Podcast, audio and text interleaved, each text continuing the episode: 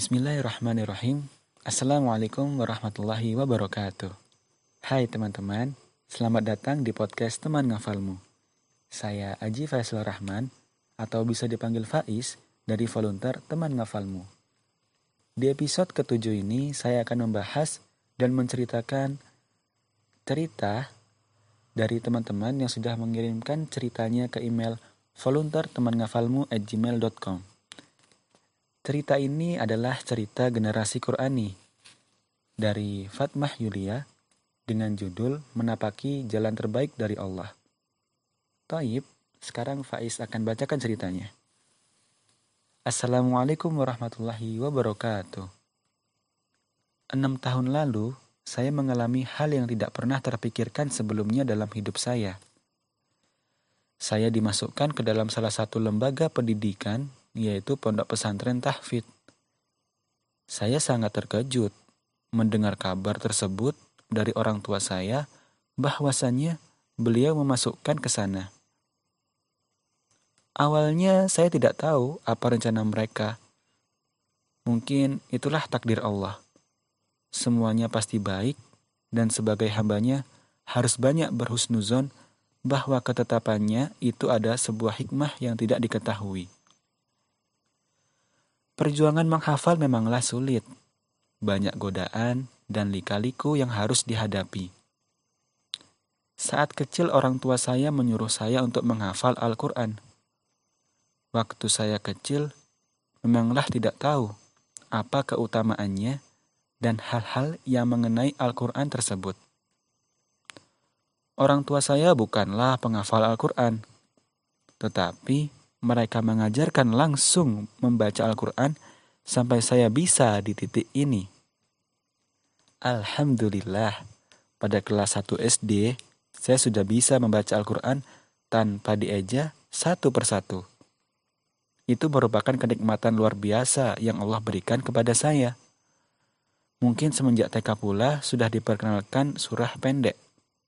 Akan tetapi, saya baru menghafal juz 30 dan surat-surat pilihan dengan serius pada kelas 5 SD tanpa bantuan siapapun.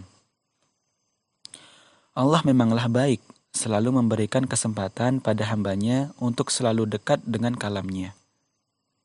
Saat saya di pesantren atau lebih tepatnya pada zaman kelas 1 SMP, mulailah dari juz 30. Alhamdulillah saya hanya perlu mengulang saja.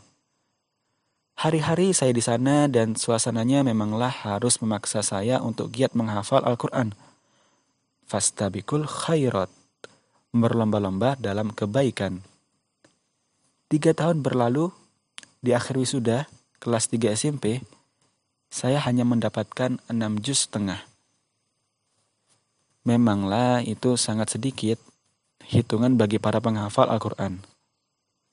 3 tahun memanglah waktu yang panjang dan bisa menghatamkan Al-Qur'an. Tapi 3 tahun tersebut, waktu saya terbagi dengan sekolah dan kegiatan pondok pesantren. Karena pondok saya bukan pondok takhasus Al-Qur'an, seperti kebanyakannya. Kemudian setelah lulus SMP, saya memutuskan untuk pindah pesantren yang programnya ada tahfidnya. Masa studi di sana diwajibkan 4 tahun. Mau tak mau, saya harus menjalaninya. Tapi qadarullah, mungkin Allah tahu yang terbaik. Saya hanya bisa bertahan 1 tahun saja dengan hafalan 9 juz, karena di sana harus dari 0 lagi. Tidak tahu apa yang terbesit di hati saya waktu itu, mengapa saya harus pindah dari pesantren tahfidz tersebut, dan saya meminta kepada orang tua saya untuk dipindahkan kembali ke pesantren asal zaman SMP. Saya pindah itu waktu kelas 10 di akhir tahun dan menginjak naik kelas 11 pada tahun 2019. Di sana saya lanjut hafalan dan tersendat karena harus mengurusi para santri dan menjadi mudabiroh, pengurus santri di pondok pesantren. Selama 1 tahun menjabat. Pada tahun tersebut memanglah banyak cobaan bagi saya dalam hafalan.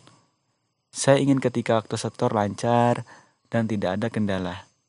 karena harus berkhidmat kepada pondok. Dari sana saya memiliki dua kewajiban. Selain belajar dan menghafal, juga harus berkhidmat. Pada penghujung tahun kelas 11, alhamdulillah saya mendapatkan hafalan 18 juz. Itu merupakan suatu nikmat dari Allah Subhanahu wa Ta'ala yang harus disyukuri. Setelah itu, satu tahun berlalu dari masa-masa sulit saya dan naik kelas 12. Pada awal tahun tersebut di pesantren saya baru dibuka halaqah takhasus Al-Qur'an angkatan pertama. Saya pun mengikutinya. Akan tetapi, walaupun takhasus Al-Qur'an, harus pergi ke sekolah untuk belajar mata pelajaran wajib peminatan untuk ujian akhir di kelas 12. Karena tahun tersebut suasananya dilanda COVID-19, maka ditiadakanlah ujian nasional, tapi tetap saja ada ujian sekolah dan kepesantrenan. Di kelas 12 tersebut saya menghafal dari nol lagi karena musyrifah halaqah mewajibkannya. Dengan perasaan tidak menentu tersebut memaksa saya untuk mematuhinya. Sebab mengapa begitu? Karena alasannya guru saya tersebut tidak ingin punya hafalan yang banyak, tapi tidak ada satupun yang diingat. Jadi di situ tidak kejar khatam, melainkan kemungkinan hafalan. Musyrifah tersebut membuat peraturan, yaitu wajib murojaah 1 juz setiap harinya dan wajib disetorkan pula kepada musyrifah halaqah, dan setiap harinya juga wajib menyetorkan hafalan minimal 1 halaman, juga setiap ahad tasmi' 1 juz, dan juga setiap selesai 5 juz wajib tasmi'. Seakan-akan seperti disambar petir. Hati kecil saya berkata bahwa itu berat, dan saya pesimis tidak bisa menjalankannya. Tidak ada hasil yang mengkhianati usaha. Saya baru bisa tidur tengah malam, jam 12 atau jam 1 malam, karena mempersiapkan hafalan yang wajib disetorkan besok. Karena kalau jika tidak bisa, saya mikir gimana nasib hafalan saya besok. Ya, alhamdulillah, saya bersyukur bisa melakukannya. Hari demi hari terlewati. Sebelum ujian semester ganjil kelas 12, alhamdulillah saya bisa tasmi' 5 juz dalam sekali duduk. Semester 2 pun berlangsung di waktu tersebut. Hafalan saya tersendat lagi karena banyak ujian akhir yang harus saya jalani kurang lebih 2 bulan. Walaupun di tengah ujian tersebut, musyrifah saya berpesan untuk selalu murojaah walaupun hanya 1/2 juz. Memanglah harus mengimbangi mana waktu menghafal dan belajar. Harus bisa membagi waktu tersendiri. Wisuda akhir tahun pun dilaksanakan. Saya diuji juz 19. Teman-teman saya pun sama, tetapi dengan juz yang berbeda-beda.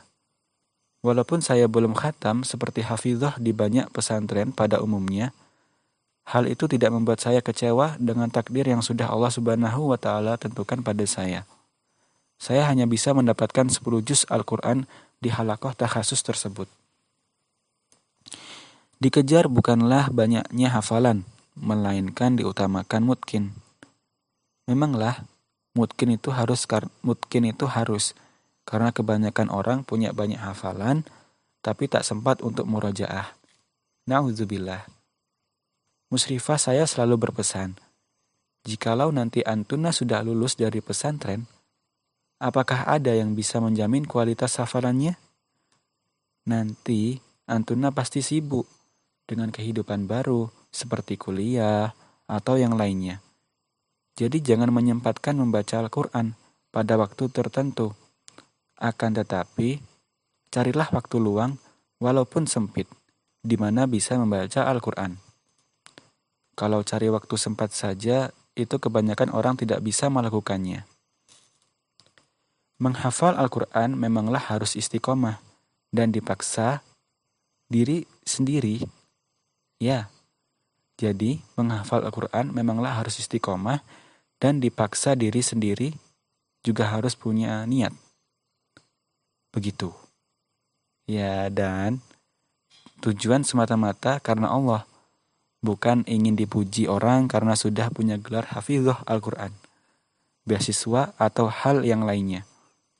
Menghafal Al-Qur'an juga butuh motivasi dari orang terdekat, terutama orang tua. Paksakanlah agar nanti terbiasa. Jangan pernah mengeluh dan kecewa. Misalnya, jikalau belum khatam hafalan. Terima kasih sudah membaca pengalaman hidup saya yang penuh dengan derai mata dan pelajaran hidup yang kini saya jalani. Mudah-mudahan Allah Subhanahu wa Ta'ala selalu membimbing kita ke dalam jalan yang benar. Amin. Syukran katsir, jazakumullah khair. Wassalamualaikum warahmatullahi wabarakatuh. Marotus solihah fisabilillah.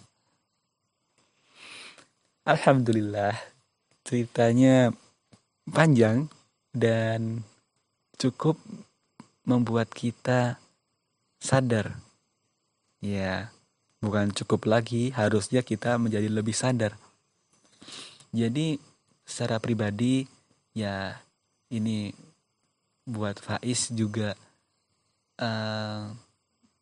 menjadi pengingat diri sendiri bahwa untuk menghafal itu memang niatnya harus ikhlas semata-mata karena Allah, bukan tujuan ingin dipuji, beasiswa atau hal lain sebagainya. Dan yang terpenting adalah bagaimana hafalan kita itu mutkin. Bukan banyaknya hafalan, tapi bagaimana mutkinnya hafalan. Ya kan? Dan ya, cerita ini sangat menarik. Dan sebenarnya ceritanya menarik sekali. Menarik, alhamdulillah. Bisa membuat kita sadar. Tapi mungkin penyampaiannya Faiz mungkin agak terburu-buru ya, atau agak belibet tadi. Ya, saya mohon maaf, Faiz sendiri mohon maaf. Dan teman-teman bisa mendengarkannya lagi agar bisa ngerti apa yang Faiz sampaikan, agar bisa ngerti juga, bisa dapat feel-nya. Gimana sih menjadi seseorang yang tekun dalam menghafal Al-Qur'an. Dari cerita ini sang penulis bisa dikatakan tekun karena di kelas 12 diwajibkan lagi menghafal dari 0, terus harus setoran 1 juz setiap harinya, juga harus menambah hafalan minimal 1 halaman, juga wajib tasmi 5 juz, setiap 5 juz wajib tasmi gitu kan. Dan itu adalah metode yang baik. Nah, jadi kalau teman-teman punya cerita menarik ya atau metode lainnya, silahkan share ke email voluntartemangafalmu@gmail.com. Karena itu bisa menjadi amal jariah loh buat teman-teman. Kalau teman-teman menulis cerita terus dikirimkan, dan saat tim volunteer membacakannya, ada yang semangat, ada yang tergerak hatinya untuk menjadi lebih fokus lagi sama Al-Qur'an. Insyaallah itu menjadi ladang pahala buat teman-teman. Oke, jadi gimana caranya? Kalau ada cerita menarik dan lain sebagainya bisa email di voluntartemangafalmu@gmail.com atau DM di Instagram ya @teman.ngafalmu. Dan jangan lupa follow. Assalamualaikum warahmatullahi wabarakatuh.